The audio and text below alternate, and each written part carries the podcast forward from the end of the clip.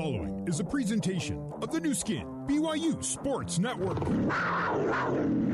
Big 12 era has begun, and BYU Cougars football is on the air. Martin finds space to the right. Martin's got a first down and more. The 10, the 5, the touchdown. Shaking off tacklers and taking it in for six. We're two hours away from kickoff, and it's time to get you ready for the matchup with Cougar Pregame Live.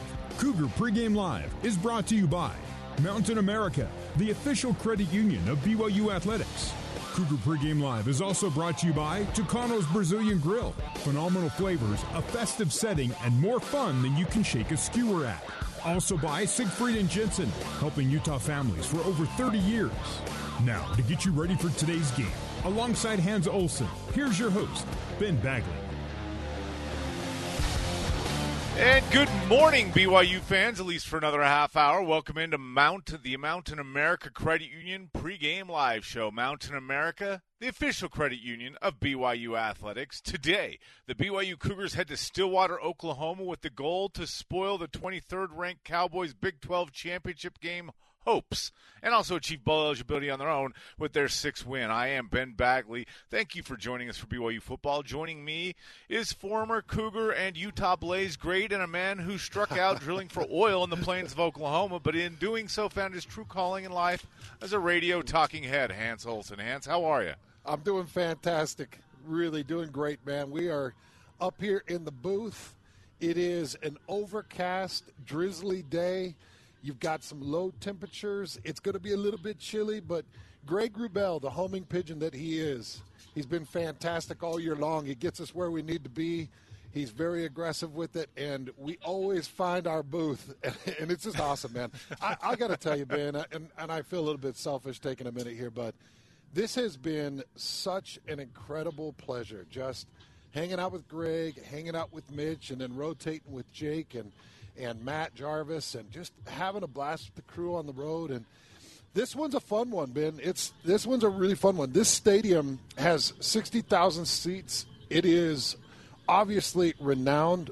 The Boone Pickens Stadium is renowned. It is a 60,000 seat stadium that has been sold out all seven home games. This BYU home game sold out months ago. I know that this thing's going to be packed, and the road has just been a blast, Ben. So we're excited. We're excited to get this one kicked off. One, one interesting, unique thing about Boone Pickens Stadium there, uh, Hanson, you get a good view of this from the press box, is how tight the quarters are down on the sidelines with the, the, the fans pretty much right on top of you on the sidelines, and even back down in one of the corners of the end zone. Very little room before be between the end line of the end zone and a brick wall.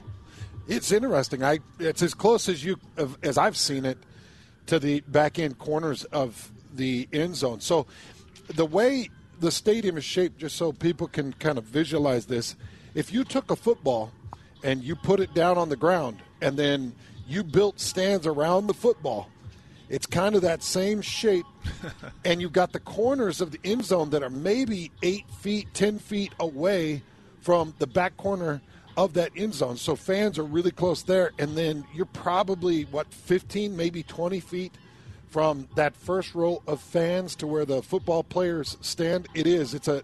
It's a different positioning for where the fans sit next to the, the players. I can tell this is going to be a pretty crazy environment for them. And there's going to be a lot of emotion. We'll get into that in a second. But before we talk some football, Hans, I want to just uh, give a huge rise and shout out to two other BYU uh, athletics teams that did great things yesterday. First, BYU soccer scoring four unanswered goals in the final 30 minutes to overcome a 3 0 deficit to North Carolina. Bella Folino netting two goals in the second half comeback, along with goals by Brecken Mozingo and Olivia Wade Katoa as the Cougars advance to the College Cup to face Stanford in a semifinal match on Friday. So the women heading to the soccer Final Four again with Jen Rockwood. And then last night, the men's hoop team also coming from behind to beat NC State 95 86 to win the Vegas showdown in Las Vegas. BYU was led in scoring in that game by Jaxson Robinson, who recorded a career high of 23 points in the win. So, so hey, there's some good karma right now. BYU athletics coming off of two great second half comebacks by the women's soccer team and the men's basketball team. Now looking to see what football can do today. Hans, this game huge for both teams. Like I, I, get it. It's the last regular season game of the season, and that's part of it. But there's a lot on the line in this game. Well, let's The- set it up. the- yeah, yeah, let's you set- got the let- Cowboy. Yeah, let's set it up. You got the because Oklahoma State is Cowboys. really. They're going into this game. They have to win this game to get the Big 12 championship. Uh, Based off of what happened yesterday with Texas and Oklahoma both winning, it's win to get in to the title game for the Oklahoma State Cowboys. And BYU, on the other hand, it's win or go home. Literally, win or go home. Either you're coming home and the season's over with a loss, or you win and you become bowl eligible and fight to, for one more game this season. A lot on the line there, Hans. Well, you hope that BYU shows up like it means something to them. Because if they show up like they showed up against Oklahoma, this is going to be a really good game. But I do believe Oklahoma State is going to show up fully committed, knowing now that Texas got the win yesterday. That seals their shot in the Big 12 championship game if they get the win against BYU. There are some possibilities that if Oklahoma State doesn't win, they still can navigate into the Big 12 championship game, but why not just seal it? You know, they're in that locker room talking about it. And you know, Coach Gundy's a very convincing individual. Man, he's been around a lot of years. You know what's incredible, Ben? You think about this now. Coach Gundy been here a lot of years, and he has taken this team to five New Year's Bowls since 2009. You know, we talk about going to a New Year's Bowl game and how difficult it is, and some programs will champion just going to one New Year's Bowl game. He's been to five since 2009, so he knows how to motivate these guys. He knows how to get them locked in, and he knows what's on the line a return trip to the Big 12 championship game. That's huge for him. That's absolutely massive for Coach Gundy. So he's got them laser focused. And then on the flip side, as you mentioned, BYU is a win or go home scenario. And I can tell you right now, they need every extra practice that they can possibly get. Everything that they can possibly get where they're working these young guys because they're going to be losing a lot on their offensive front. They're going to be losing a lot defensively, and they're going to have to replace a few guys. So they need as much time as they can get through bowl preparation to get guys on the field and see what they've got in their personnel. This is big for BYU. It's really big, and it's big for me. I want to extend this, man. I want to do another road game with Greg and Mitch and, and the crew. I want to get out there and experience a BYU bowl game as part of the radio, the BYU radio broadcast. So it's big for me that uh, that these guys go out there and play their hearts out, play like it means something, play focused, play well coached. I think it's really important today, Ben. I want to see them come out and play like they did last week, and we're going to get to that in a second. But one thing that's going to be interesting, and, I, and I, I'm just looking into my crystal ball a little bit. You were right, you're right in what you said about how much this game means for Oklahoma State, and it being in their home stadium, and that stadium being the way it is, where it is loud and it is raucous. I fully expect Oklahoma State comes out and comes out fast. The question is, is can BYU withstand that first flurry, that first bit of emotion, that first bit of excitement of the game from the home crowd and the home team, and hang on in there and then counterpunch their way right back into it like they did against Oklahoma, where Oklahoma scores, BYU scored right back, so forth and so on. Well, yeah, let's take a look at this because the last two games for Oklahoma State have been uniquely different. Very different. So you go back to that Central Florida game a couple of weeks ago, and Central Florida, they take the ball on the first possession, and offensively, using all RPO, the run pass option, the entire drive, they go down the length of the field and they score on Oklahoma State with their first offensive possession. And they do it with authority and great movement. I will tell BYU fans, Oklahoma State's defense, they give up some lanes, they give up some rushing yards, they give up passing yards. Their total defense, you know, they're one of the basement dwellers in the country. They're 118th in the country. They're giving up 432 yards, so you can move it.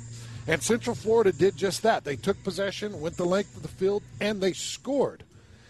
And then what was great for Central Florida on Oklahoma State's first offensive possession, they hit Ollie Gordon and he fumbles the football. He gives it back to Central Florida and they instantly take that about 50 yards and they score. They go up 14 to nothing. And the the following offensive possession by Oklahoma State, you have Alan Bowman who throws an interception. and they take that the length and they kick a field goal. They go up 17 nothing. So there were three turnovers in the first half of that game against Central Florida, and Central Florida established their dominance with the opening offensive possession. So this goes to what you just said, Ben. BYU has to come out and they've got to pull a Central Florida like look. By the way, defensively, Central Florida was playing with no fewer than seven in the box in any given time against Oklahoma State in anything that was a potential rundown. So anything that's a potential rundown. They had at least seven in the box, and they were still spilling it. They were still rolling safeties in, and they're still filing in to make sure that they're stopping Ollie Gordon. I love their game plan. Okay, now fast forward. You leave Central Florida, and then you're like, who is this Oklahoma State team? He just got whooped by Central Florida. Fast forward to Houston. Alan Bowman, the quarterback, threw a pick six against Houston. Outside of that, Oklahoma State was just dominant. Stomped Houston. Stomped them in every area. Ollie Gordon became Ollie Gordon again, but this is what's interesting.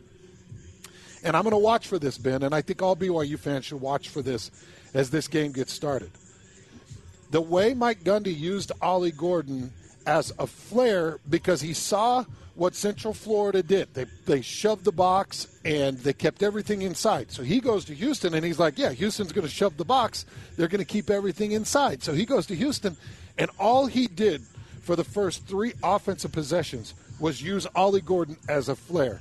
Ran play action off of that flare and put everything in the intermediate route and just went up and down the field until Houston made the adjustments and then Houston made defensive adjustments. They spread it out to stop the intermediate game, and then they hand it off to Ollie Gordon, and Ollie goes for whatever it was, 170 yards against Houston. So understand the game plan, know what the last two games look like, and BYU's defense should be prepared for what they what they as far as the lineups and what Mike Gundy's going to attempt to do. They should be prepared to know what's coming. Yeah, and a great point because as as as Ollie Gordon goes, so does this Oklahoma State offense. If you look at it on the season, fourteen hundred yards, 13-14 for Ollie Gordon, averaging six point seven yards a carry, which is a massive amount. But last week at Houston, six six, just one, uh, just point one below his average. Against UCF, two point one yards per carry, yeah. only twenty five yards in the game. But before yep. that, 4-2, 10-8, 9-7. I mean, if he's giving you chunk yardage, six plus yards a, a carry going into a game, it's going to be tough to beat Oklahoma State. So BYU's got to be aware of that, and they've got to stop Ollie Gordon. Well, let's tell everybody a little bit more about Ollie Gordon because Ollie Gordon right now is the favorite for the Doak Walker Award. His name is now included as one of the top three in the Heisman race because of what he's doing with his feet and rushing. So think about this Ollie Gordon had 282 yards rushing in that win over West Virginia to rank as the most for any FBS player in a game this season. He followed that game up with 271 yards rushing against Cincinnati. Only Barry Sanders, there's only two in play uh, in school history that have back-to-back 250 yard plus games, and that's Barry Sanders and now Ollie Gordon. So that kind of tells you what type of rarefied air he is in and his capabilities. At any given moment, Ollie Gordon can break it. He'll break arm tackles. He'll break through. He'll break through two tackles. He'll split the doubles, and he'll get going. So you're never going to see a running back in a game that is more critical of good, solid tackling. Uh, one last thing. We'll talk more about Ollie Gordon coming up in just a second as we talk to Dave Hunziker, the uh, voice of, of, Oklahoma State. But I want to talk about the other big story for BYU like last week going into the game. Is it, are we going to see uh, Kedon Slovis or Jake Retzlaff in this game? Hans, it's, it's it's that same kind of argument you and I talked about last week in Cougar Canyon. Is Slovis, if healthy, he gives you he gives you that kind of uh, he's not going to he's not going to kill you with turnovers, which Retzlaff did last week, but Retzlaff also made the offense more dynamic, and you got a chance to look at what the future might hold if he's your guy going forward for BYU. And now Kalani and Arod have that same debate going into today's game. Well, I think the most important thing that people need to understand is that Bryan Nardo, he's a first year defensive coordinator with Oklahoma State. This guy came from the FCS ranks, and he's a first year guy now with Mike Gundy. Mike was a big believer in this guy. He's a young dude. Right now, Bryan Nardo needs to make sure he's got two defensive game plans in because it's two completely different looks from a quarterback, whether it's Kedon Slovis or Jake Retzlaff. So, what Aaron Roderick and Kalani Sitake really, really needed to focus on coming into this is keeping it a mystery for Oklahoma State so that they had to work on two defensive game plans because if you can zero in on one guy or the other and you can kind of eliminate it and say, "Oh no, it's it's going this way." You can really focus on that defensive game plan because it, it really is. It's two different defensive game plans. And I think this just personally, because they have shut the doors in practice and meetings and they've done a really good job of, of concealing that information, I think it should be Jake Retzlaff. I think it needs to be Jake Retzlaff. And Jake just needs to understand that a 100 yard pick six when you're about to go up 24 17 is a completely unacceptable decision to make when you're at the two yard line. And so he's got to learn from that. But I think it's Jake Retzlaff. I think he gives you the better op, uh, opportunity to win this game against Oklahoma State. Well, we'll find out coming up a little bit later as Greg Wrubell joins us after he talks to Kalani Sitake. But coming up next, what has changed for the Oklahoma Cowboy or State Cowboys that turned a two and two start to the season into a team controlling their championship destiny? We'll ask the voice of the Cowboys, Dave Hunziker, next as he joins us. This is Mountain America Credit Union Cougar pregame live on the Nu Skin BYU Sports Network.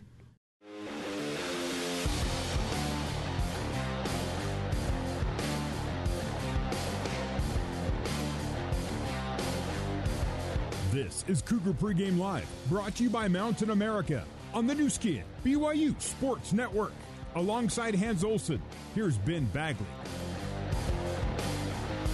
Welcome back as BYU gets ready to face their second top 25 opponent in as many weeks in the Oklahoma State Cowboys. We're going to learn more about the Cowboys as we welcome in Dave Hunziker, the play by play voice of the Cowboys. Dave, thanks for joining us. Oh, great to have you here. And let me just say this the Cougs Care program that your Alumni Association does to benefit the local charities of the schools you visit is about the coolest thing I've ever heard of. I mean, that is what this is supposed to be about, is taking this and turning it into benefiting those who need help and making it a great distraction for the challenging lives that people face. That is about the coolest thing I've ever seen in 30 years in Division 1 sports. So, kudos to you guys for doing that. I think it's just awesome. So cool. That's that's great. I, I know a couple of the guys from the Alumni Association that head that up, and that's a big thing for them, and it's something that they've really focused on this year. In uh, they've been doing it for years, but really wanted to make it a, a big splash with it in helping the uh, the Big 12 opponents as we we do our inaugural trip around the Big 12. So so kudos to the Alumni Association for for doing a great job with that this season. Let's talk a little bit about Oklahoma State and the Cowboys as BYU and the Cowboys face off today this this this Oklahoma State team has been good, but their two two of their three losses just been head scratchers. Yeah, uh, to, to University of Southern Alabama and to also UCF. What has been the difference in this Cowboy team between those games where it's just a head scratching loss and these other other games where they're a pretty dominant force in the Big Twelve? Well, I'll, I'll sort of use a, a, broad brush here a little bit because those two games were very different because of when they were played. So let's just sort of focus, I guess, on what Oklahoma State needs to do or have happen to be successful. A big thing has been when they changed to the power run game and went heavy into that after the loss to South Alabama, things got better, and that's when Ollie Gordon really took off. And a big part of that is what they do on first down. I know that's a big deal, but for Oklahoma State, it's a huge deal. In their wins, they've averaged somewhere between six and a half and seven yards per first down play. When you're doing that, the defense is in constant run pass conflict, and you've got them exactly where you want them. In the losses, that's been down somewhere around three to three and a half yards per first down play. This team does not want to get behind the chains. They want no part of that. And so that's a, that's a huge piece to the puzzle. And then another part of that is Alan Bowman. You, will watch him on video and say, "Oh my gosh, he does some funky things with his footwork and you look at this, you look at that, and you know it's it's not a guy that will wow you with any NFL capability. I don't mean that to insult him at all, but he's only been sacked five times. That's the fewest by any FBS quarterback with more than 300 attempts, by far the fewest. And so he'll just throw it out of bounds. You'll see it today. He doesn't like what he sees. He'll just throw it about three rows deep, go to the next play instead of taking a sack. So the change to the power run game, the lack of negative plays both in tackles for loss and sacks, is is a huge, huge thing. And And then defensively, you know, trying to manage the big plays the Cowboys have given up. That has been a huge issue, especially in the pass game. In the first year of a new defensive scheme, and, and that's been tricky at times, but uh, that's been an ongoing problem giving up big plays. And that's what happened at UCF. They got behind, it started raining. You're behind the chains trying to move the ball in the rain, you're way behind et cetera, et cetera. And it just sort of snowballed. But this team can't live in the world of playing behind the chains, that is, second and third and long. That's just not who they are. So, David, as far as health, how healthy has this team been all year, and how healthy are they coming into this one? You know, it's funny. It's it's sort of odd the way it's played out. They had some guys they lost for the season early. De'Zhaun Stribling, transfer from Washington State, was their best receiver. They lost him in the off week back at the end of September. They lost a starting safety, Lyrik Rawls, for the season. Those were huge injuries. Uh, now they've lost Jason Brooks, one of their starting guards for the season due to injury. That's about three weeks ago. So they've had these, and then they had a big flurry of receiver injuries in October. Jaden Bray was out. They lost Stribling. Uh, they lost Blaine Green. Now the crazy thing is, while they're not getting those guys back that they lost for the year, they're probably as healthy as they've been since probably the first part of October again, taking out the guys that they lost for the season. So it's really strange to be sitting here Thanksgiving weekend and say, well, our health is better. That is highly unusual. Usually they get to this time of the year and you're just, you know, the guys are limping around and, and uh, you know, barely able to play. But they're better off than they were because, you know, by, by just great fortune, they got through the end of October and early November when they were really, really beat up.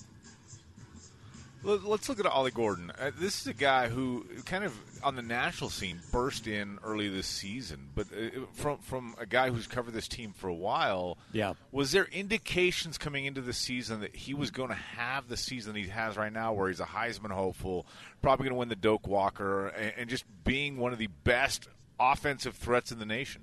Well, this team rotated three quarterbacks early, and they also rotated three running backs: Ollie Gordon, Jaden Nixon, who's more of a fast home run threat, although Ollie is plenty of a home run threat on his own, and Elijah Collins, who transferred in from Michigan State. And there didn't appear to be any separation between those three. What changed is, is when they got to the end of September and they became much more dedicated to the gap run schemes, the power run game, that fits Ollie Gordon to a T. He is an old school I formation downhill runner. That suits him. That was best for the offensive line. It really fit in with what Oklahoma State needed to do from a run game standpoint, and that's when he exploded. And I think to not give credit to the offensive line, which really did not play very well early, but has really grown and take off. Joe Michalski at center is having an all Big 12 caliber season. Dalton Cooper at left tackle has been very good. And then you add to that, you know, guys that really get hidden that are huge in this equation. The tight end, specifically Josiah Johnson, transferred in from UMass.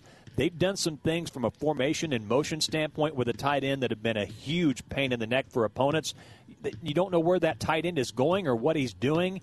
And consequently, I think what happens many times is, you know, guys don't get lined up right. All of a sudden, you know, you get the second level block, the safety's out of position, that's where it turns into 60 or 70. And that's what we've seen. So it's collective. Yes, Ollie Gordon is an extraordinary talent, but the offensive line has really grown up guy, you know, what they've done with the tight ends formationally has been huge, and the way those tight ends, you know, specifically Johnson and Cassidy have blocked, has that's been huge as all this uh, run game has exploded. So it's collective. To, to say that it's just Ollie would be unfair to those other guys.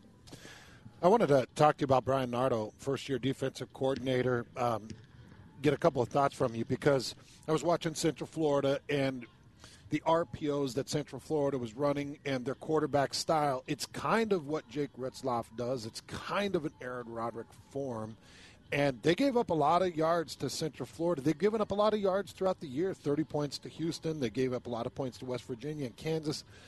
Even in those wins, where is Mike Gundy with Bryan Nardo? Where are you with Bryan Nardo and what he's done so far this season? You know, I think they'll be fine. You know, we went through this 2018 with Jim Knowles, who's now the defensive coordinator at Ohio State, and the first year was really rough. It was really, really rough, and in some ways, considerably worse than this. I mean, we've given up a lot of big plays this year, and believe it or not, 2018 was worse.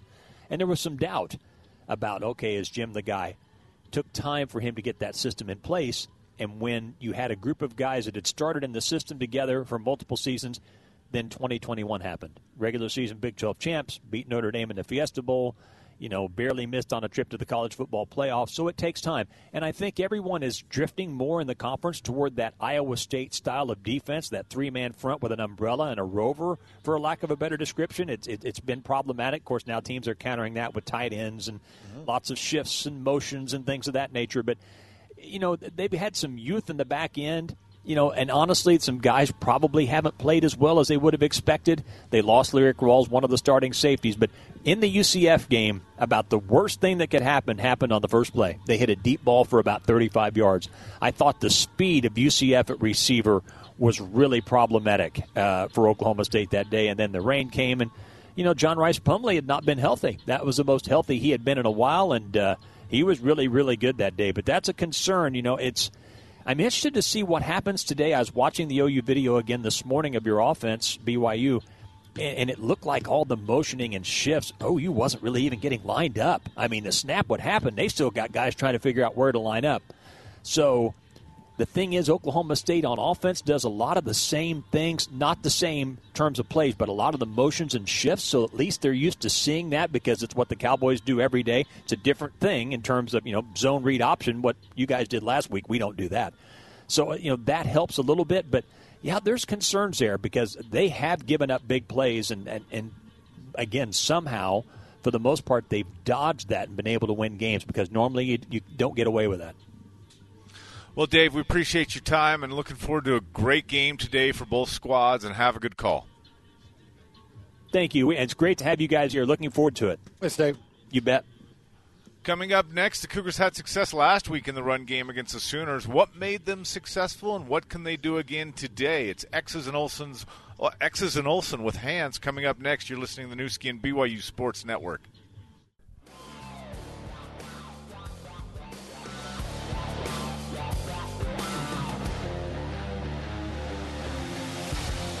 Let's get you back to Ben Bagley and Hans Olsen for more Cougar Pregame Live, brought to you by Mountain America on the Nu Skin, BYU Sports Network. Mountain America, the official credit union of BYU Athletics. Welcome back. I'm Ben Bagley with Hans Olsen, who joins us from Boone Pickens Stadium in Stillwater, Oklahoma, and it's time for X's and Olsen. Hans, last week BYU found success in the run game against Oklahoma. How did they do it, and will we be able to see it again for the first time pretty much this season in back-to-back weeks? A lot of different factors that played into it, Ben. Uh, I think that a couple have been publicized, maybe a couple not as much, but one that was pretty much publicized. Aaron Roderick talked about it. He believed that Oklahoma was preparing for two different quarterbacks and had some preparation for Kedon Slovis and also looked at BYU's run production and thought, you know what? We're just going to take that pass away, make sure they don't beat us through the air. And I don't think that their defensive game plan was as oriented – to stopping the run game as it probably should have been. So caught him off guard maybe a little bit in game prep and what they expected to see from BYU. And I think that that still looms against Oklahoma State. I'm hoping that Bryan Nardo has had to put together a couple of different defensive game plans. Number two, Aidan Robbins' health has gotten better and better and better as the season's gone along. He had some early health issues and I think that that's hampered him more than we ever thought that it hampered him. So once Aidan got in there and I think got his feet going, broke a couple of runs, started feeling good, I think that that really aided in what he was able to do in that game against Oklahoma. Number three, I do believe that the threat of Jake Retzlaff in the run game is opening things up because you have to keep your defensive ends – on an outside contain look. They've got to stay on the outside of the tackle, or if the tight end's on their side, they've got to slide to the inside shade of the tight end. But they can't play to the inside. They have to slide just a little bit wider. And when you do that, now your will linebacker or your rover linebacker, they have to slide just a little bit wider. And they've got to be on the outside shades because if Jake Retzlaff takes that thing to the outside – then you know you're giving up that soft shoulder, and that's just an easier first down. So as they slid a little bit Retzlaff was doing a really good job of recognizing their alignment and just giving it to Aidan, and Aidan was doing a fantastic job of reading the zone gaps and taking off. And sometimes those gaps were separating on the backside of the zone blocking. They did a much better job on the backside seal block. So those gaps were, those zone gaps were opening on the backside of the center away from the direction of the run. So Aidan Robbins was able to cut back a few times, and then sometimes they were opening up on the play side. And then just to point one guy out, I thought it was Braden Kime's best game at that tackle position. Braden Kime multiple times drove his guy eight, ten yards, and was able to get up to the next line of defense, pick up linebackers, open up more gaps. So great job by Braden Keim. Great job by the game plan. I loved Aidan Robbins' commitment to the ground game and and his belief in himself, and it just picked up. There, but there were a lot of factors that played into it, Ben. I really liked you. I think you mentioned one thing uh, outside of Braden Keim, but also the almost the entire offensive line. It seemed like they were playing with a, a physicality that we hadn't seen – uh, to that extent yet this season, where they were dominating the D line and the front seven for Oklahoma. And then with Aidan Robbins, you mentioned it. I felt like as he got more momentum going and going, he ran harder downhill and had a little bit of a step that he didn't have. Uh, and I'm not saying this in a bad way. He didn't have it at the first of the game. He hadn't had it all season. But as the momentum got going, he just was looking to, mm-hmm. to for holes hitting holes quickly, and then looking for contact and, and, and advancing the ball after contact down the field. Yeah, he was. It was, it was really great, just his his effort, his vision. I, I also will point out that there were multiple keeps by Retzlaff in that game that extended drives, where you, you thought that it was going to be downhill, you thought it was going to be more of a run game, but he kept and took it off the edge and extended a few drives. So he did a better job of mixing up his gives and his keeps. He did a better job of reading when he should have his gives and his keeps. And I think that played out well. Just got to clean up those three big mistakes. And two of those, you know, probably you, you could look at him and say, well, that, that's on you. One of those turnovers I don't think was as much on him. I think it was on a receiver and the route that he decided to run. So those receivers need to make sure that they're on the ball – against Oklahoma State. The other thing that I'll point out, and it's something that Dave, the voice of the Pokes, just pointed out. Oklahoma was trying to adjust to a lot of the movements, and yeah. they weren't getting down and in their stance fast enough, and that was giving an offensive line just enough time to get off the edge on them. So I, I would imagine Oklahoma State has watched that film, and they're going to get their shifts and their stims quickly before that snap comes so that they're kind of in place and ready to take on those double teams and not get pushed back like Oklahoma did. But the, the thing that I love, Ben, I love the fact that we saw BYU outmatch Oklahoma in the physicality and the physical, the just the physical department. And, I, and that yes. wasn't something I expected. You know, you're talking about Oklahoma's offensive line, Oklahoma defensive lineman. Man, we don't get pushed around out here. Well, BYU outmatched them physically and with physicality. And it was nice to see that BYU can still match up with the best in the trench because Oklahoma's offensive line is one of the best. Now, West Virginia's offensive line, man, they just beat up the BYU trench. Iowa State's offensive line, they beat up that BYU trench. But it was nice to see BYU match grit with Oklahoma last week. And and you hope that it plays out again today. That's what I want, Ben. That's what I want. I just want to see BYU's offensive and defensive fronts, not the lines, but the fronts. That includes the tight ends, that includes outside linebackers, that includes anybody that's coming up in the trench, that includes fullbacks, that includes anything that you're looking. I want BYU to outmatch them, out physical them, outpower them. Get off the ball, get in their chest, force them back, and make this a long day for Oklahoma State, like you did for Oklahoma. Oklahoma was sweating that game. That whole night, they were sweating that game. Or I guess whole day, morning, they were sweating that game. You know, you got to make Oklahoma State do the same. Yeah, nothing's got to get. Nothing can come easy for Oklahoma State, much like nothing came easy last week for Oklahoma. Hey, coming up next, Jason Shepard sits down and talks to the aforementioned Aidan Robbins. But before that, let's pause 10 seconds for station identification on the BYU Nu Skin Sports Network.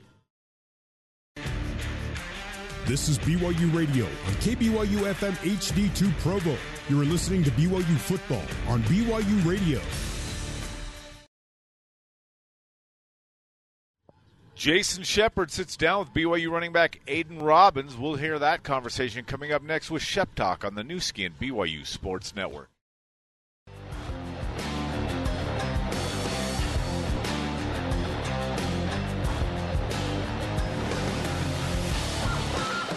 You're tuned to Cougar Pregame Live, brought to you by Mountain America on the Nu Skin BYU Sports Network.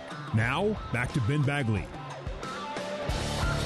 Welcome back. After high expectations heading into this season, Aidan Robinson unfortunately missed several weeks of the season with a rib injury. Since coming back, he's provided glimpses of getting back to the 1,000 yard rusher he was at UNLV. Last week was his best game as a Cougar, and he's hoping that he will ha- he and his team will rep- replicate that this weekend in Stillwater. Jason Shepard talked with Aidan Robinson about that and more in this weekend's edition of Shep Talk.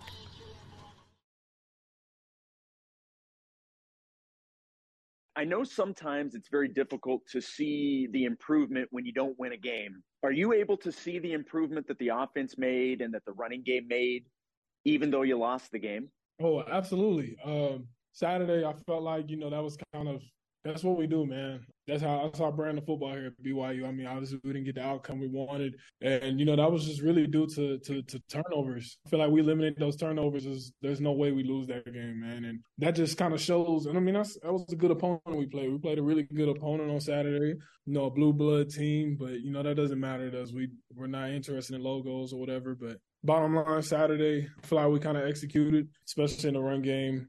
Uh, we were explosive in the passing game as well, and you know we were just putting we were just putting everything together, man. And uh, you know that just kind of shows where, where our, not where our ceiling is, but just it, it does kind of show you know where our potential lies. What was the biggest difference? Why did things click so well in the run game where it had, had been so inconsistent previous to? if I'm being honest, man, that is a great question. It just it was just one of those days, I think, man. Um, and then not to mention, I mean, our quarterback Jake Retzlaff, you know, he he opens up the run game a little bit because now teams have to actually respect the the, the RPO.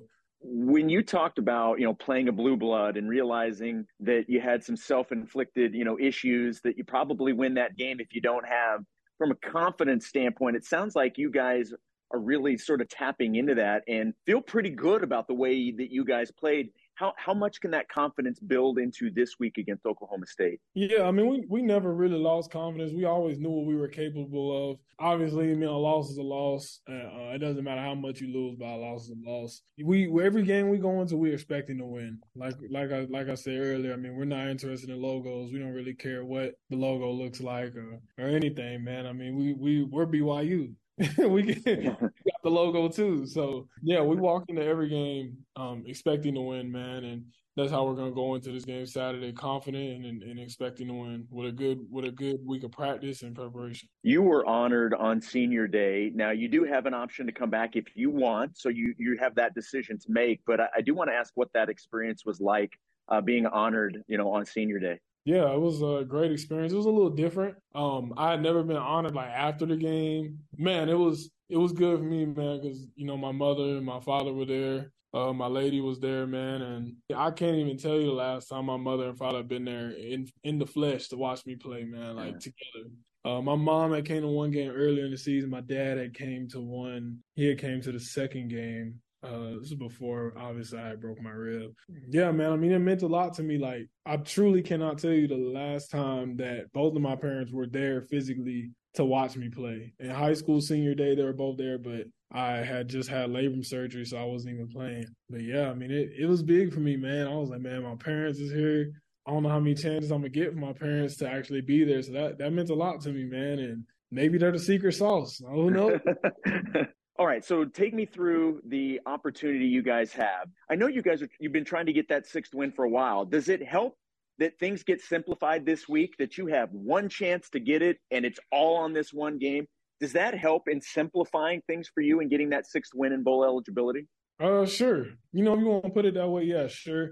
But um, you know, every week we kind of look at it as one game season, one game season. We're not worried about the next week or who we play the next week. We're all like Iowa State week, we're worried about Iowa State. West Virginia week, worried about them. Last week, we're just worried about Oklahoma. Uh, we try not to, you know, look too forward, look too far ahead, and then, you know, we just keep our feet, keep, you know, keep our head where our feet's at, man.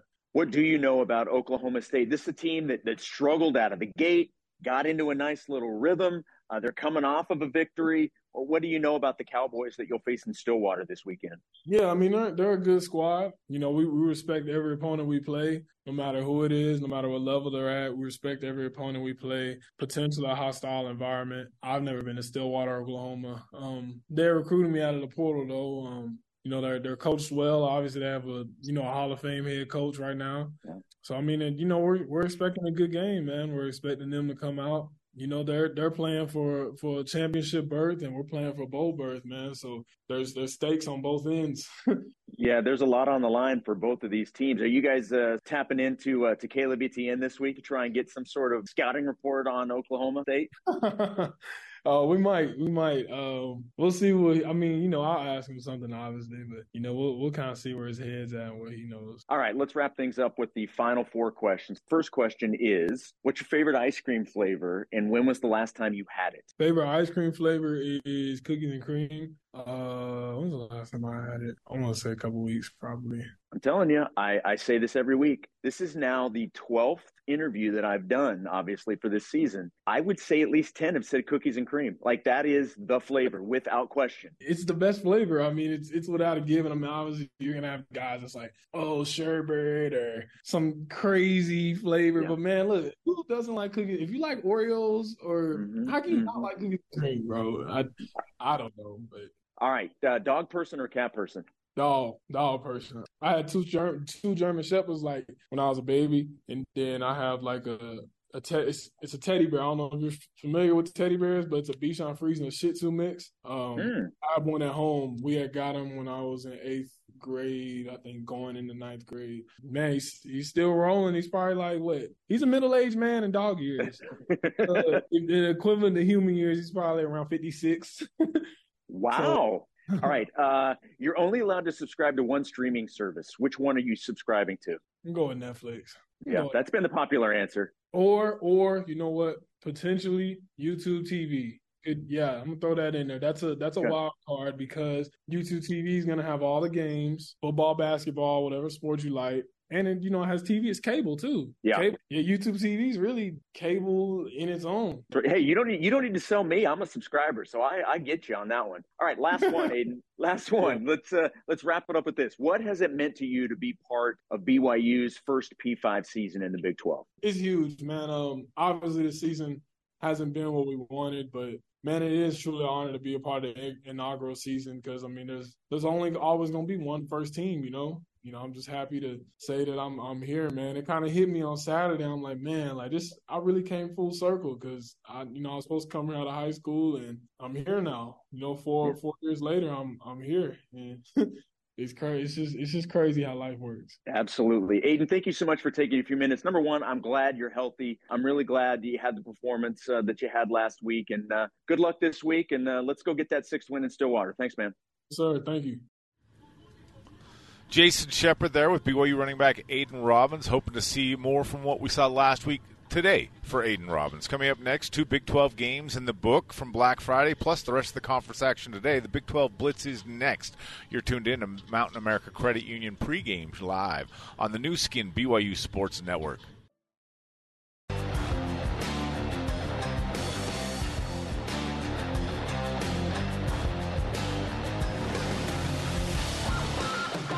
Tuned to Cougar Pregame Live, brought to you by Mountain America on the Nu Skin, BYU Sports Network.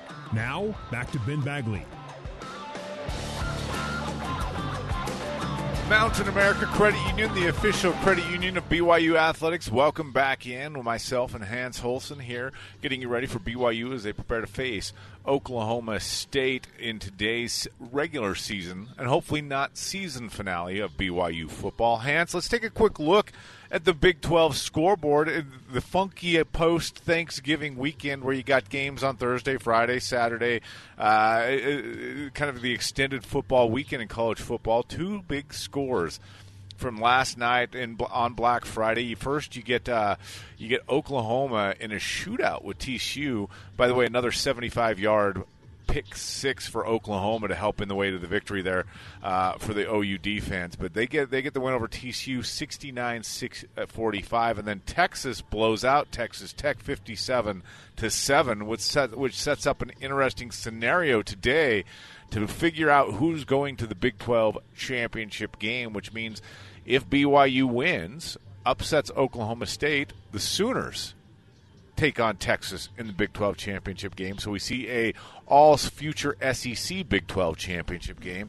Whereas if the Cowboys beat the the Cougars today, they go in to face Texas in the Big 12 championship game.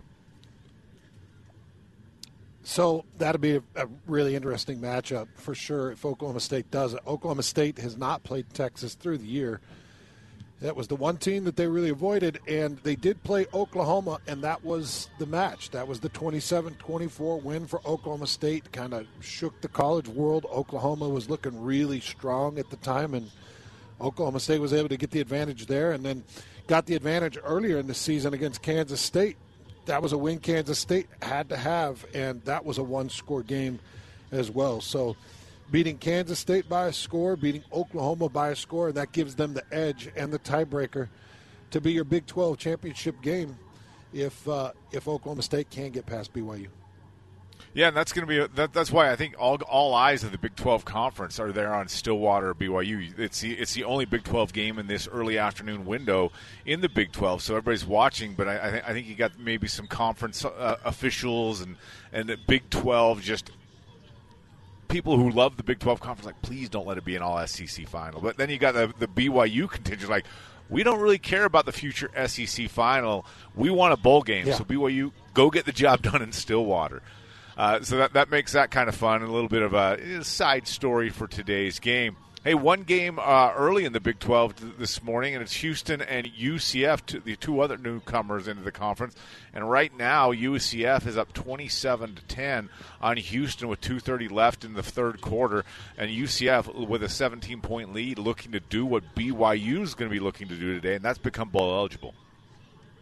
They'll be the only other bowl eligible team of the newcomers. So BYU's got to find a way to match that. It'd be nice to see two of the newcomers get their way to bowl eligibility. I tell you, if you would have asked me through the four who was most likely, I would have said probably BYU, and I said Central Florida, maybe second. Um, I there were times through the season I thought Cincinnati had a pretty decent team, but they have really struggled. And you know, Houston has had their moments.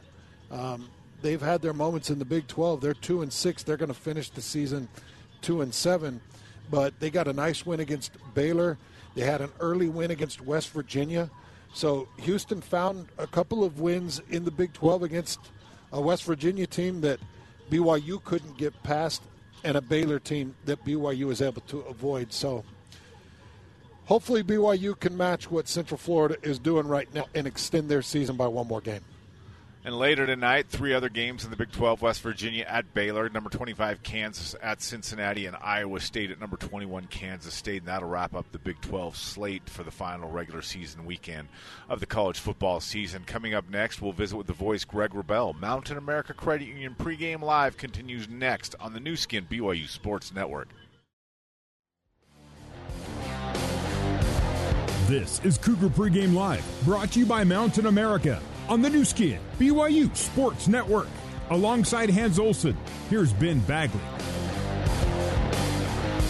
Welcome back. Joining us now is the voice of the Cougars, Greg Wrubell, as we get you ready for BYU uh, as they have look for the look to get a victory in the regular season finale at number 20 Oklahoma State.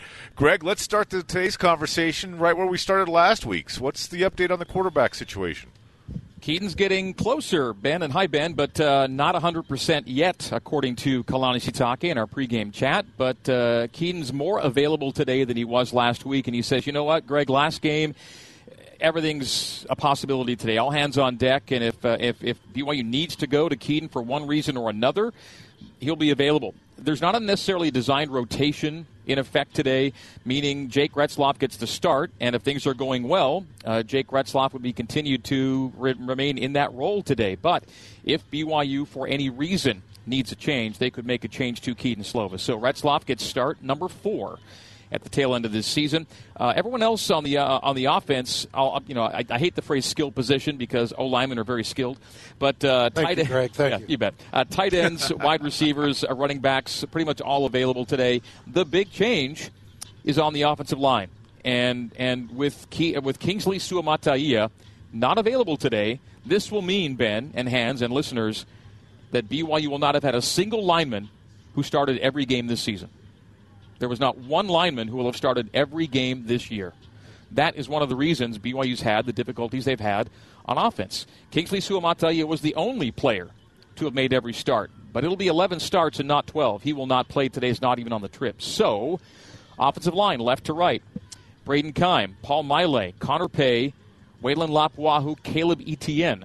Now, Caleb has gotten starts this year. In fact, uh, Caleb started the first three games of the year at right tackle. Has since gotten just one start. It came against West Virginia, which was Jake Retzlaff's first start at quarterback. And now Etienne is back in the starting lineup against his old team. He transferred from Oklahoma State. But uh, the headline here is zero offensive linemen started all 12 games this year.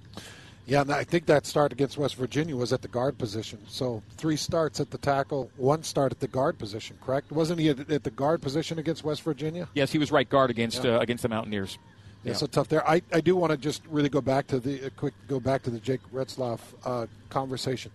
Does this make it a, a, short turnover leash for Jake Retzlaff? Does he feel the pressure because of what happened last week with three turnovers? Yeah. Does he feel that pressure? If if Oklahoma State is scoring points off of BYU turnovers, and that's been the problem, it's not just that BYU's turning it over; it's what's happening on the back end of those turnovers. Teams are scoring touchdowns. Last week it was an immediate touchdown on a pick six, but the other two touchdowns, uh, the other two giveaways resulted in touchdowns. Teams are doing too much with what BYU is doing in terms of ball security, and uh, it's not all Jake. There were reasons BYU turned the ball over last week that weren't exclusively Jake Retzlaff, but he has five giveaways in, in three starts, and um, I guess it really depends on how this game's complexion looks at the time. But uh, yeah, I, not that there's no accountability because turnovers and takeaways happen, but um, you know, I, I, think one of the things you get with Kedon Slovis is poise, and to kind of been there, done that, and seen all kinds of situations. Not, not that Kedon hasn't turned the ball over. Kedon's turned the ball over. Everyone's turned the ball over. But uh, Jake's got to kind of get a rein on that. Um, never were, were the takeaways or the giveaways for BYU more damaging than last week. It's really, you could argue, um, with the exception of the of the Dillon Gabriel injury, uh, the only reason Oklahoma won that game was in a position was because of BYU uh, BYU giveaways. Um, if Dillon Gabriel plays a whole game, who knows? Maybe Oklahoma's got a little more wiggle room. But as it turned out, the turnovers are the reason, the reason Oklahoma beat BYU last week. Well, just going to, going off what I perceive of Jake Retzlaff, I I think he's a gamer, and I think he's a guy that responds to pressure that a guy that responds to adversity, not a guy that collapses because of it. So my guess is and my hope is that he responds yep. well to that type of pressure because that is going to loom on your back. I, I, had a coach tell me, "You give up contain one more time, I'm not playing you the rest of the year. One more time." So what you do, Greg, is you focus very, very intently on keeping contain so you can play the game. So Jake Retzlaff has to just focus on making good decisions. Don't turn it over. And we know what was his fault.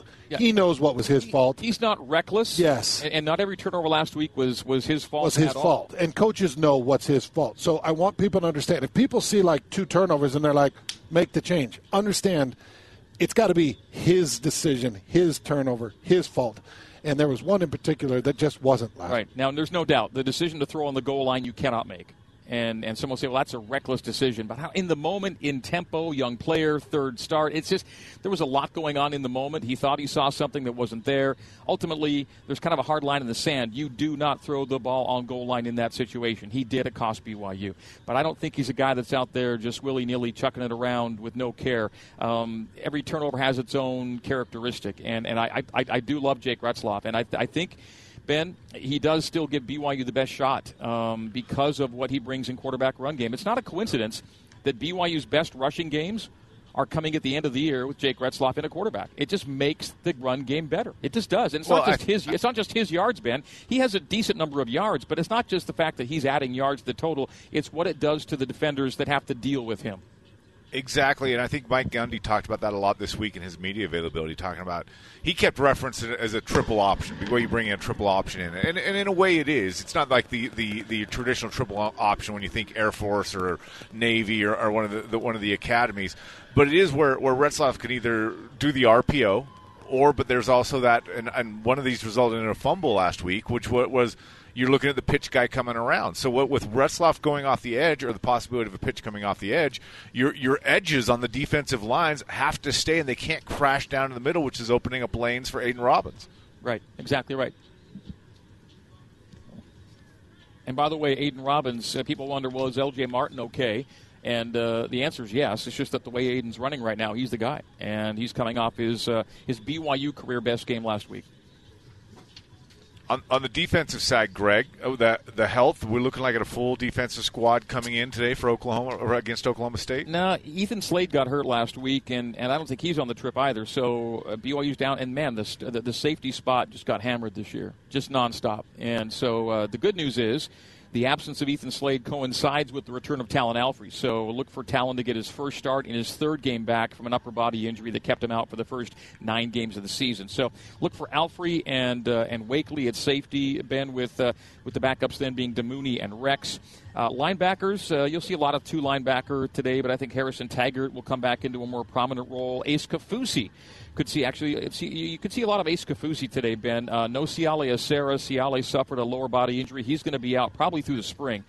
And so that was a tough blow for BYU. Uh, don't be surprised, too, if you see a little more of Logan Lutui. You might even see Logan start at defensive end opposite Tyler Batty. Bagnah had been the guy starting, but I think Logan Lutui's made enough strides to be uh, getting a lot more reps and probably starting at right end today. All right, Greg, thanks so much for the updates. Look forward to the call with you and Hans coming up here. Eh, well, we'll be handing off to you guys here in about 20 minutes. So thanks so much, and we'll talk to you guys in just a moment. Thanks, Ben. pleasure, Ben. Thank you. All right, Mitch Juergens joins me on the other side, but uh, uh, here in just a moment, this is the Nu Skin BYU Sports Network.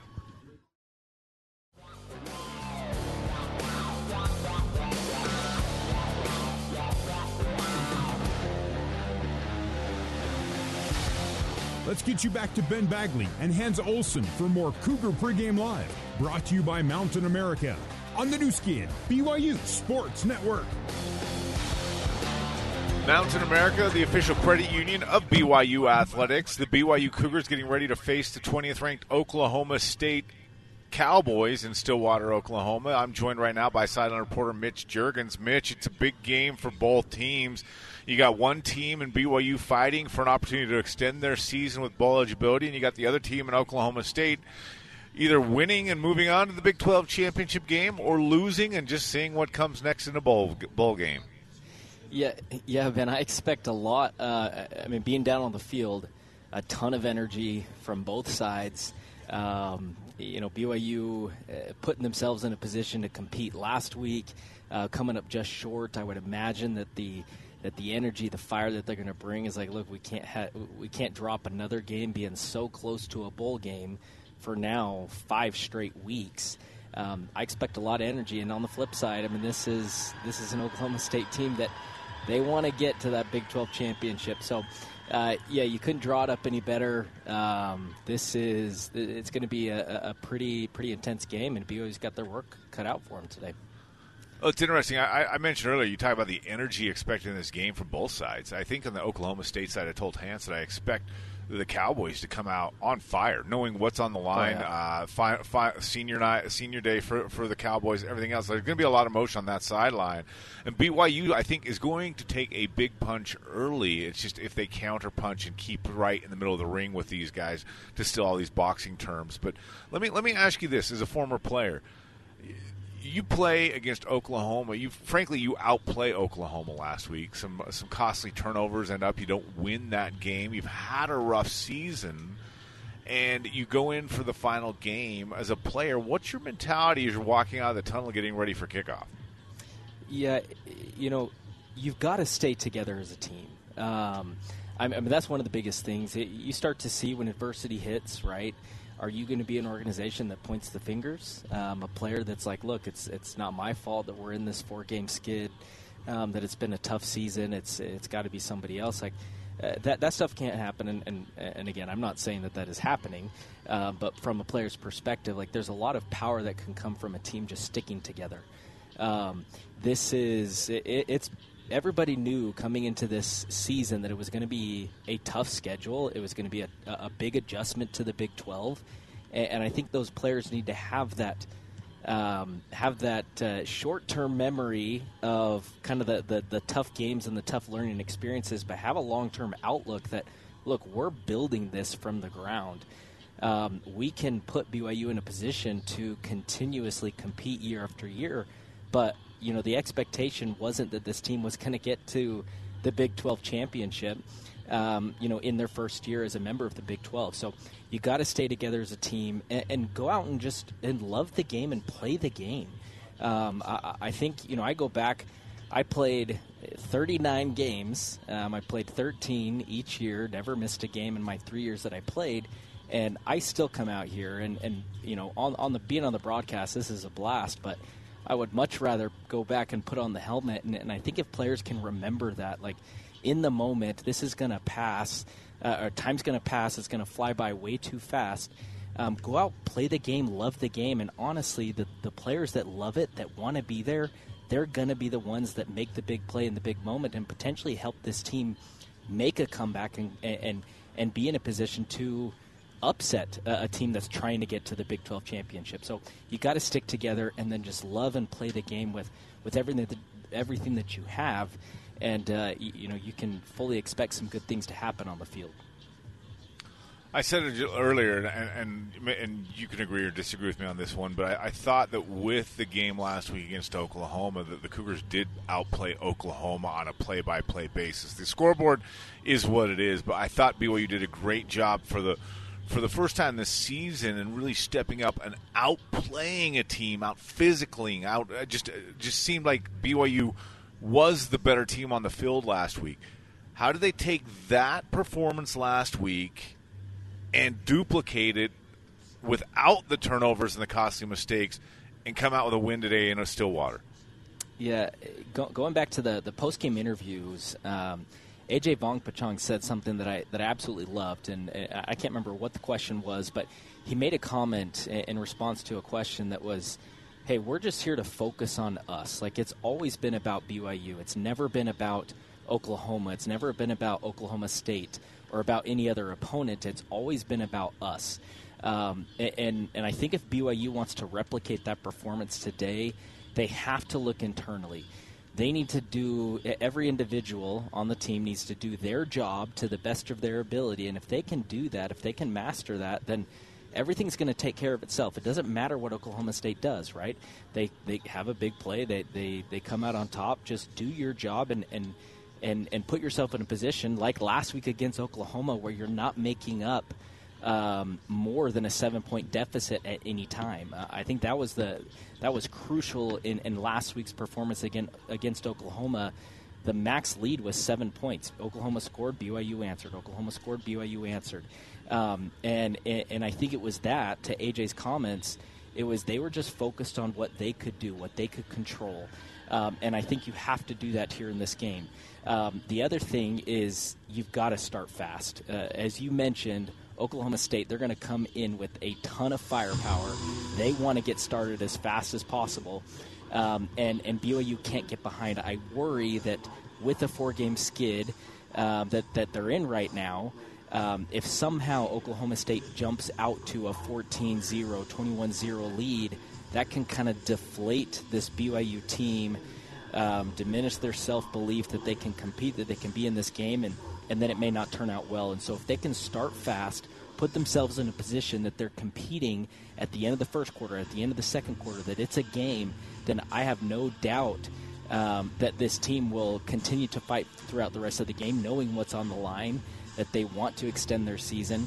Uh, but they've got to be able to start fast and and and do so because I, I think if they do that as well, and potentially even get out to an early lead, you force Ollie Gordon the ball out of Ollie Gordon's hand and into more pass attack heavy approach for the Oklahoma State offense, which which if BYU is going to have a chance, that might have to be what happens today.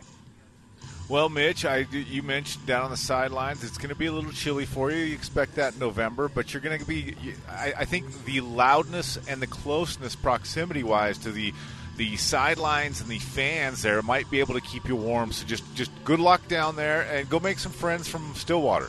Hey, that's the hope. It's a yeah, it's a, it's a it's tight uh, tight quarters there, but uh, yeah, going to do my best and, and hopefully enjoy a, a BYU win here. There you go, Mitch. Look forward to your uh, reports from the sideline. On the other side, Cowboy head coach Mike Dun- Gundy talks about why he thought BYU was always a P5 school. That's next on Mountain America Credit Union pregame live on the Nu Skin BYU Sports Network.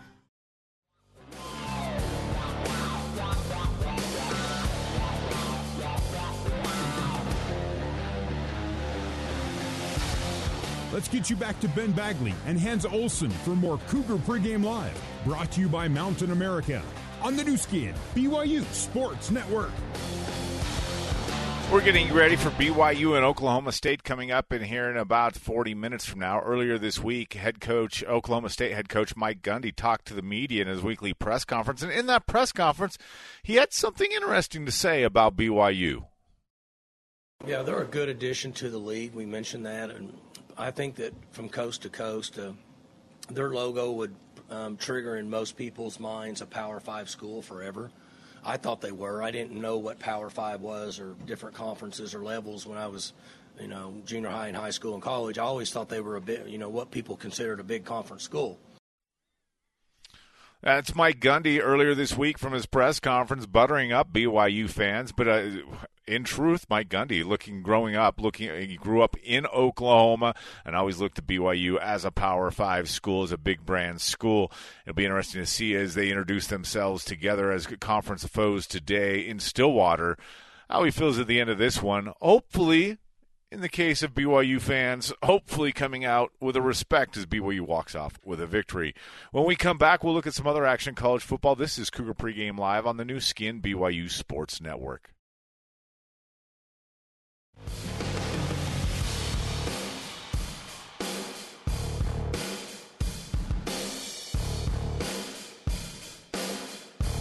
BYU in the Big 12 plays right here on the Nu Skin BYU Sports Network.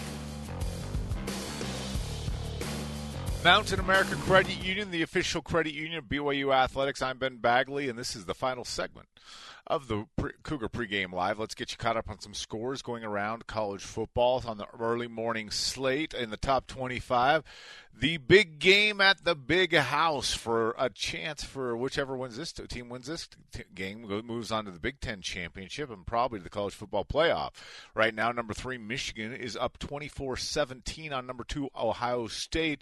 That game right now just finished the third quarter, heading into the fourth quarter.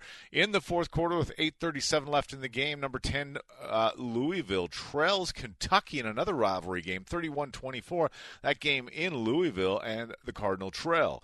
Uh, in the SEC, a home game for LSU, 14th ranked in the nation. They are up on Texas A&M 28-24 in that game. Checking the one game in action from this morning's slate in Big 12 games, an update there. As with 10 minutes left in the fourth quarter, UCF still up 27 13 on Houston.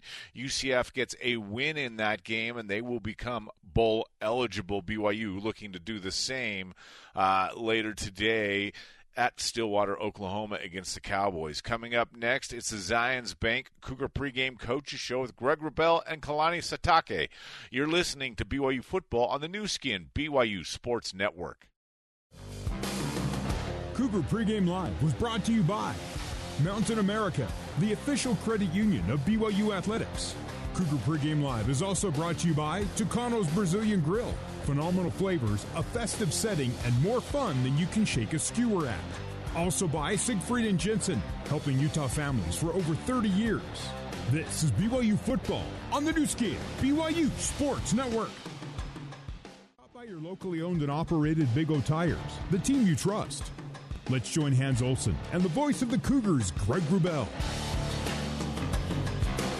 Good afternoon, Cougar football fans. And for the first time in BYU football history, we welcome you inside Boone Pickens Stadium in Stillwater, Oklahoma, as today BYU and Oklahoma State play their regular season finale with a lot on the line for both teams. For BYU, it's one last shot at a sixth win and bowl eligibility for OSU. It's the chance to earn a berth in the Big 12 championship game next Saturday. My name is Greg Wrubell. I'll have your play by play call today. With me in our broadcast booth is the big man, former BYU and NFL lineman Hans Olsen. And when the Cougars were 5 and 2, chances of a postseason berth were statistically solid. All BYU had to do was win one of its last five games. Well, four consecutive losses later, now it's do or die.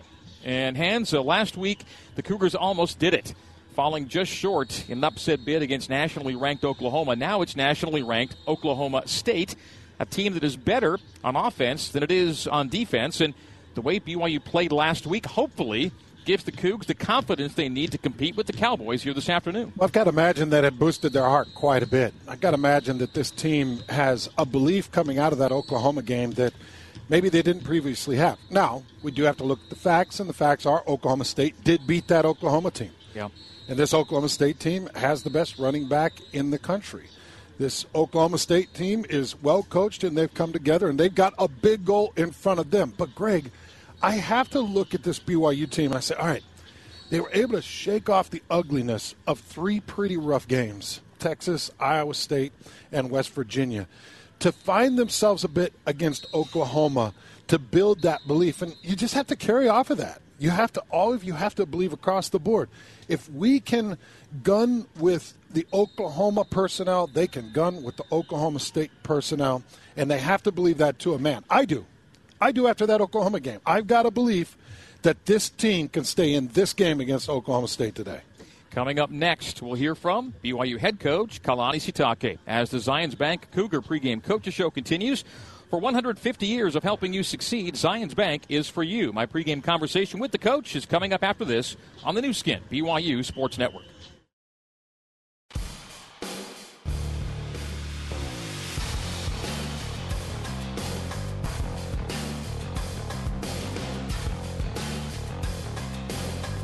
Cougar Pregame Coaches Show continues.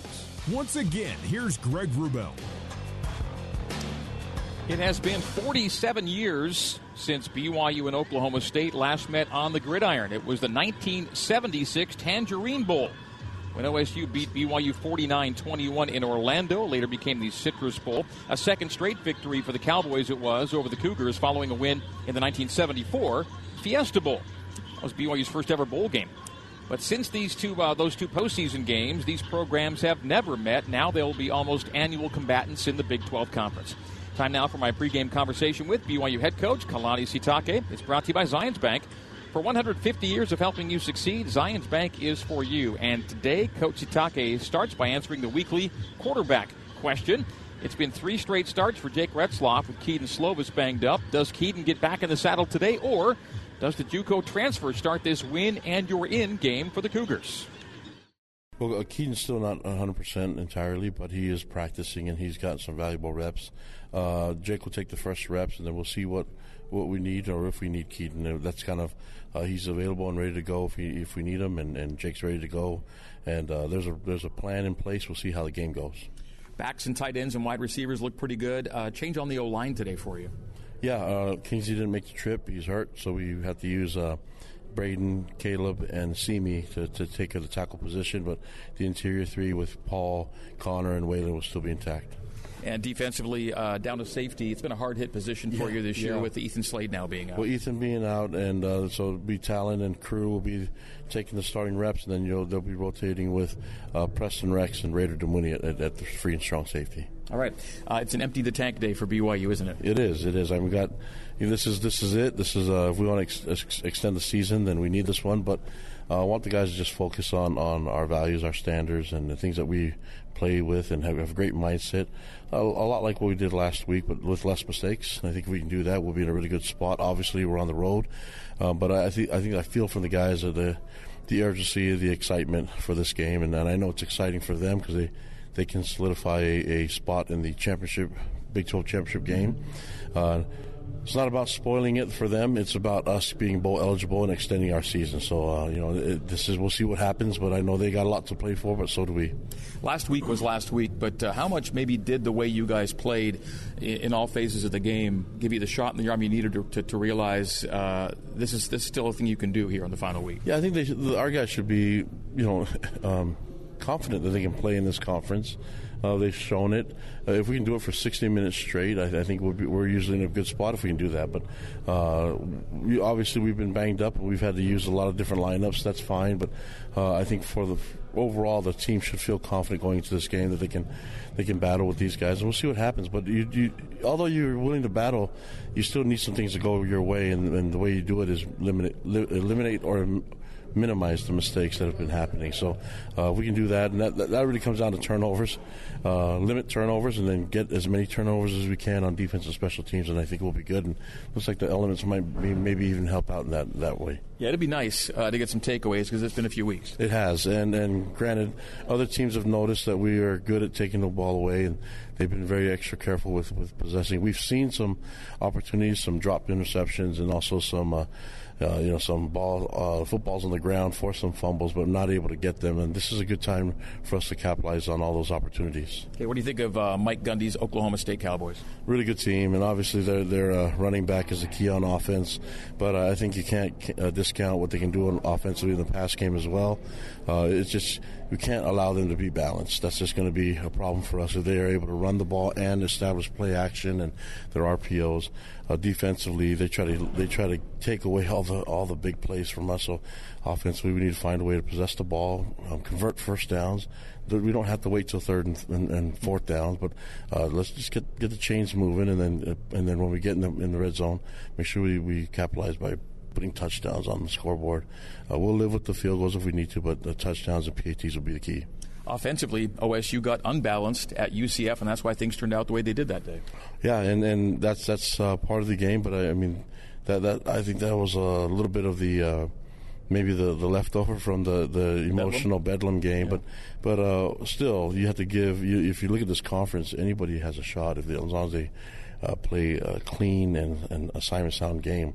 Uh, we're obviously going to be a much better team if we play assignment sound, and if we focus on the fundamentals and technique, we'll be in a really good spot. I think the energy of the team is ready to go, and, and uh, I'm glad that the kickoff is at daytime.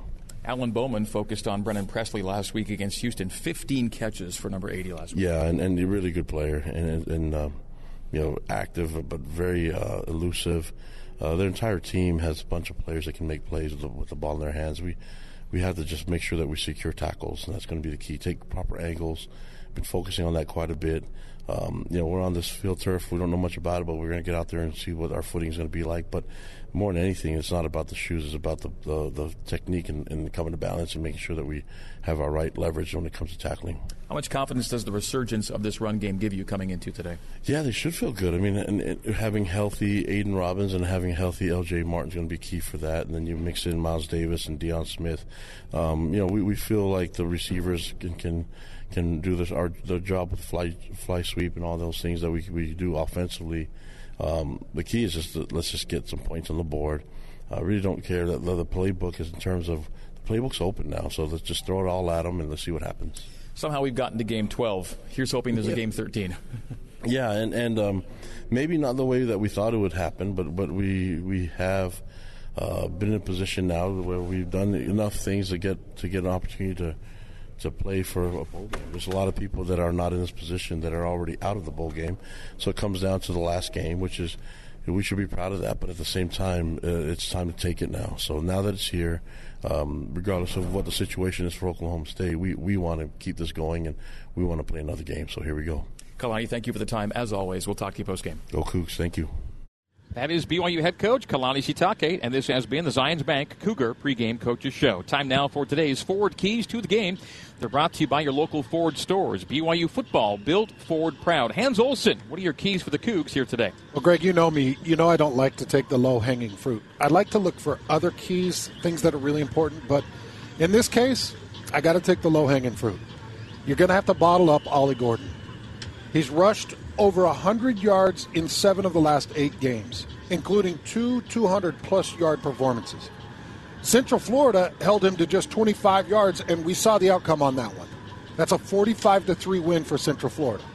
Ollie Gordon, 25 yards equals a loss. Ollie Gordon going over 100 yards, probably going to equal a win for Oklahoma State. So, what I'm thinking, if I'm Jay Hill, I'm thinking go ahead and throw it. But one thing you're not going to do is go for over 100 yards with one individual. And I am going to do everything I can to keep Ollie Gordon inside and and behind that front. So I'm going to crash gaps and I'm going to really play hard with my safeties up front. Okay. Number two, Jake Retzlaff has to make good decisions all day long. When to pitch, when to give, when to keep, when to tuck, when to throw, where to throw. It's not about his ability because I think he's got all the goods. It's about his decision making. And they need to be clean through all four quarters. He cannot have a hiccup. So Jake Retzlaff and his decision making. And then number three, it's the spirit of the players. Who wants it? Central Florida, they came out with their offense RPO the length of the field, mostly zone read option, Greg. It looked very familiar. So I'd like to see BYU's offense have high tempo, high spirits. I want to see their defense flying around. You remember through most quarters of that Oklahoma game, we were watching BYU's defense in the gang tackling. They were all over the field and they were swarming. I want to see that spirit because I think that that elevated spirit is what's going to carry this uh, one of these teams to the win today. That's Hans Olsen. Those are the keys to the game brought to you by Ford. Coming up next, the Cougar Kickoff Show live from Stillwater, Oklahoma on the Nu Skin, BYU Sports Network.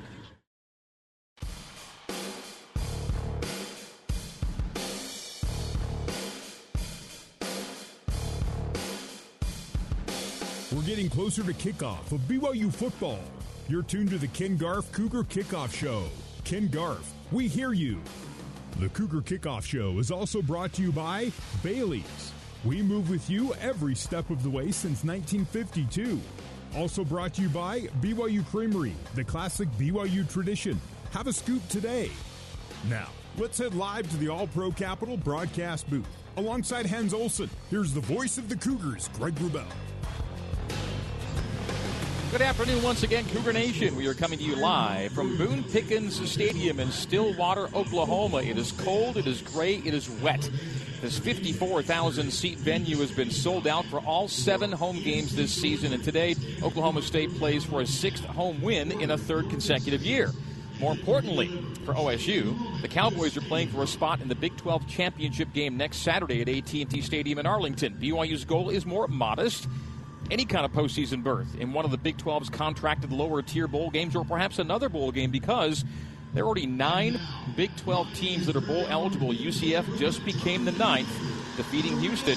So the only Big 12 newcomer to qualify for the postseason so far is UCF. BYU would like to join the Knights in that category later on this afternoon.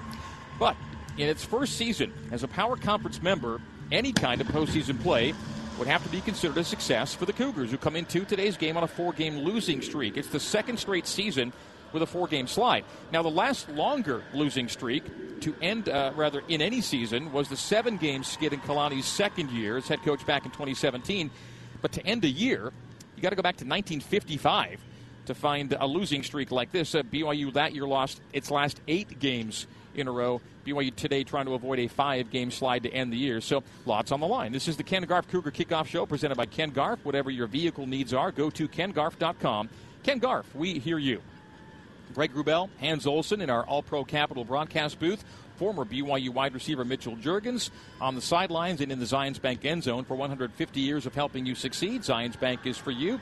Our scoreboard host is Ben Bagley. Booth engineers, Ben and Lily Warner. Our spotter, Jake Murphy. Coordinating producer, Terry South. Control board operators are James Finlayson and Maya Tippett.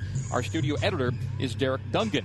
And today's stats interns are Jonathan Hall and Talmadge Hilton. You are joining us on the Nu Skin, BYU Sports Network, our satellite flagship, BYU Radio, Sirius XM 143, our Salt Lake City over the air flagship, KSL News Radio, 102.7 FM and 1160 AM. We're also on the BYU Radio app, the KSL apps, as well as on BYURadio.org and our network affiliates in Utah and Idaho. You can subscribe to the BYU Football Podcast for broadcast archives and highlights. You can also get those on the BYU Radio app and at BYURadio.org. Search sports or shows and then find BYU football. All right, as has been the case for the last four games, we begin our pregame analysis with a look at the Cougars quarterback situation. Jake Retzlaff will start. Kedon Slovis will be available. And the question for A Rod this week and recent weeks has been who gives BYU the best chance to win? Is it Jake Retzlaff, the young dual threat quarterback who has brought a spark to the BYU offense, but has struggled a bit with ball security, or Kedon Slovis, the fifth year senior, who's a more accomplished passer, but does not give BYU the run threat and is working his way back from injury? A Rod and Kalani have both said that if Kedon's 100%, then he could be the better call. But he's not exactly 100%. Kalani said he's not quite there. And so it is uh, Jake Retzlaff getting the fourth consecutive start for BYU today. So I think that Jake Retzlaff right now gives you the best chance. We talked a little bit about it. If you start seeing turnovers early, maybe you go to Kedon Slovis. But I've got some pretty brutal turnovers emblazoned in my mind that Kedon Slovis put out there. That Kansas game was really difficult. You come out in the second half and make a really bad reading decision, and the ball goes the other way for a pick six. So I believe it's Jake Retzlaff. I also believe that there is going to be just a little bit of heat on his back. And if it does go sideways, we might see Kedon Slovis. But I also want to point out Jake Retzlaff gave you 210 yards through the air against West Virginia. Jake Retzlaff gave you 70 yards on the ground against Iowa State. Jake was pretty square and equal against Oklahoma outside of the couple of turnovers that he was responsible for. My opinion, Jake Retzlaff is the answer to a win against Oklahoma State, but I wouldn't be surprised to see Kedon Slovis if things went sideways somewhere in the third or fourth quarter. Really good breakdown, and I agree with everything you just said. Let's take a look now at this week's E Assist player to watch for BYU. It's brought to you by the E Assist Dental Health Education Foundation, reminding you that dental cleanings are essential for your health. Hans Who's your BYU player to watch today here at Stillwater? Well, it's going to be Aidan Robbins. He went for 182 yards on 22 carries last week against a good Oklahoma front. Oklahoma State gives up 176 rushing yards per game. Greg, that is just good enough for 109th in the country. So they do give up those rushing yards. We'll see if Aidan can carry the weight of this BYU offense for a second week as they're here looking for bowl eligibility, but – I am paying very close attention to the way Aidan Robbins comes out. Don't know how much LJ Martin will see. I know he's in the lineup, but Aidan will be the decider of how much LJ is on the field. If he comes out and carries it strong, it's going to be him all day. And he's about 80 yards behind LJ to be the leading rusher for this team right now. So he could go claim that leading rusher. And don't forget, BYU fans, he's got another year of eligibility. So keep your fingers crossed that you see good Aidan Robbins today against Oklahoma State. All right, we'll have more of the Ken Garff kickoff show after this brief break. But first, a reminder to go to BigOTires.com and make an appointment at one of 50 locally owned and operated Utah locations. Big O Tires, the team you trust. Pre-game coverage from Stillwater, Oklahoma continues right after this on the Nu Skin, BYU Sports Network.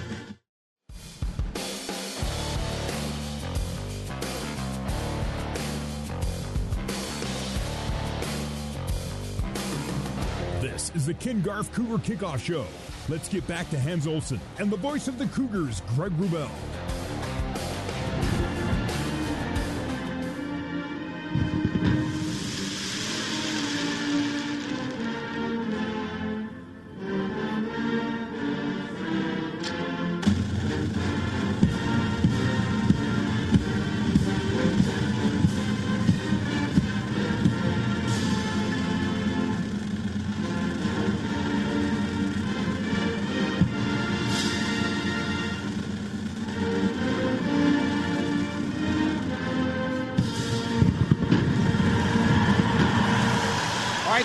About 20 minutes. BYU five and six overall, two and six in the Big 12, visiting eight and three Oklahoma State. Cowboys six and two in the Big 12, and trying to lock down no worse than a second place tie that may come with it a spot in the Big 12 title game next weekend. Another early afternoon ABC TV window game for BYU.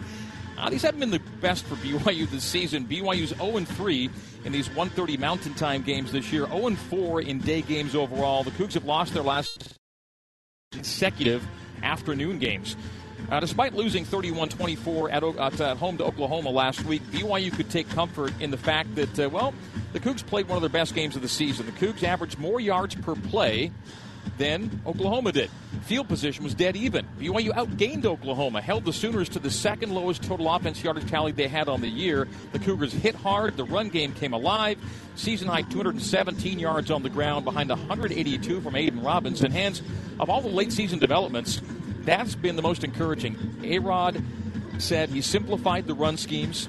The O line has executed those schemes more effectively, and Robbins looks like the thousand yard back he was last year at UNLV. It may be too little too late, but Coach Roderick says what we saw last week.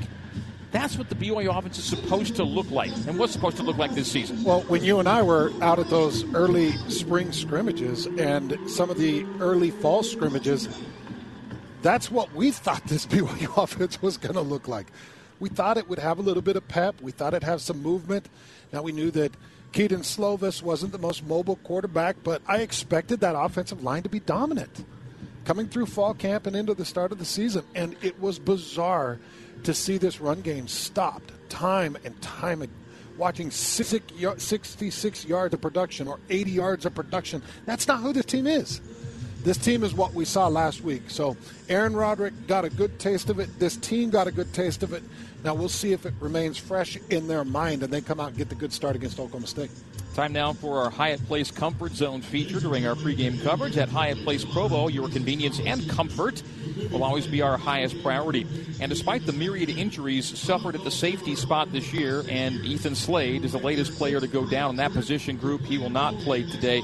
Uh, his absence, Ethan Slade, coincides with the return of Talan Alfrey, who looked increasingly comfortable last week in only his, uh, his uh, second game of the season after missing the first nine with an upper body injury. Last week against OU, Talan Alfrey led BYU in tackles and solo tackles and reminded us just how much BYU missed him and his would be safety teammate Micah Harper, who was lost for the season in training camp. It's been a tough year for the safeties. It has, and this game is critical for safety play. In fact, Crew Wakley and Talan Alfrey should be your leading two tacklers at the conclusion of this game. They should be, and I'll tell you why. You're going to play seven in the box, and you're going to continue to try to stuff the Oklahoma State run by Ollie Gordon. What that means is you put linemen in gaps, not penetrative, but you put linemen in gaps. Each gap is responsible. That makes Ollie Robinson bounce, or sorry, Ollie Gordon bounce and bounce, and you should have the safety there as an outlet to make the tackle. Also, I expect Oklahoma State to have an intermediate passing game, and because you're bringing your linebackers up to plug gaps, safeties might have to be the first outlet to tackle the, that intermediate route game. So you're going to plug, and those safeties have to come up, and they got to play physical. Andrew Rich style. Mm. One of my favorite all time BYU safeties, Andrew Rich style tonight from these BYU safeties. All right, we're back with more of the Ken Garff Cougar Kickoff Show live from Boone Pickens Stadium in Stillwater, Oklahoma, right after this break on the Nu Skin, BYU Sports Network.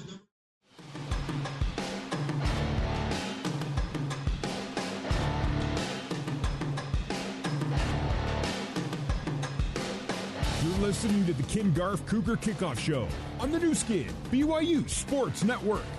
Now, let's head live to the All Pro Capital broadcast booth. Alongside Hans Olsen, here's the voice of the Cougars, Greg Wrubell.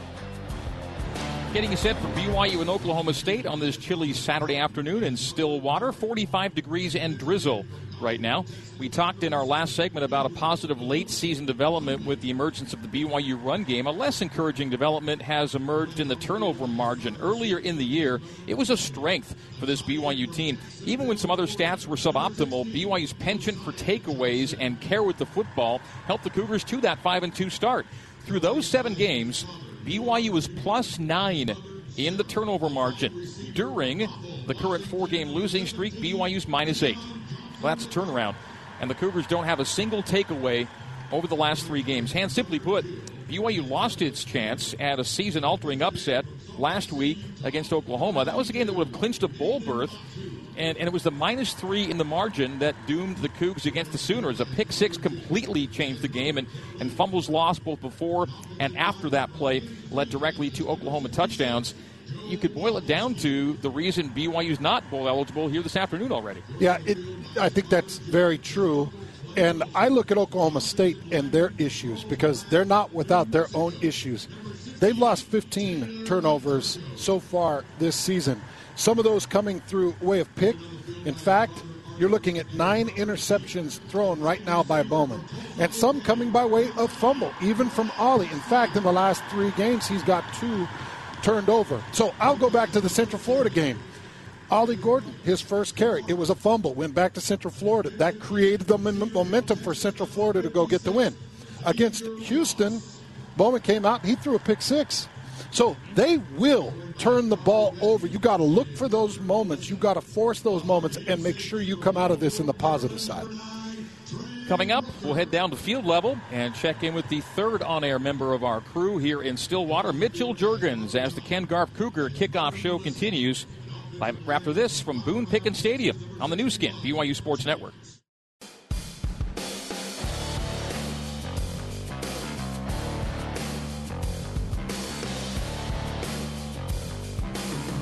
This is the Ken Garff Cougar Kickoff Show. Let's get back to Hans Olsen and the voice of the Cougars, Greg Wrubell.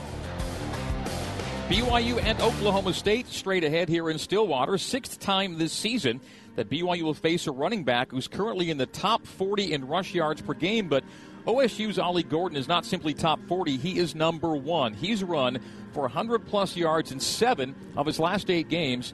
He had back to back games with 250 plus rush yards earlier in the year and three consecutive games with 250 plus from scrimmage.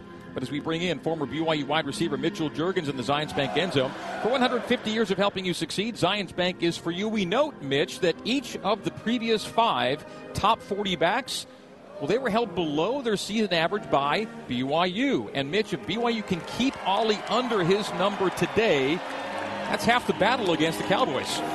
Yeah, Greg, selfishly, I'm, I'm really excited to watch Ollie Gordon today at field level. This is a really special player who could have a great and long future in the NFL, but how much more exciting would it be for BYU to just to do what uh, just what they've done against some of the best backs in the country this year and put some serious limitations on Gordon's game. Uh, as you mentioned, it'll be a tough battle, but if they want a shot at this game, you have to force this Oklahoma State team into a pass heavy attack by holding the Cowboys offense and specifically Ollie Gordon to zero or minimal gains on the ground on first and second down. So, in my opinion, that will be the key to getting the edge in this game, but that doesn't mean that the game will be BYU's. There are plenty of other players outside of Ollie Gordon and up to 60,000 fans here today that want that Big 12 championship game. So, backed by Juice Crowd, there will be other players who will step up. So BYU, they need to bring the energy, the physicality, and the fight from start to finish to pull up the upset. Excellent stuff, Mitch. Thank you. Coming up next, we'll have the coin toss, the opening kick. This has been the Ken Garff Cougar Kickoff Show live from Boone Pickens Stadium in Stillwater, Oklahoma on the Nu Skin, BYU Sports Network.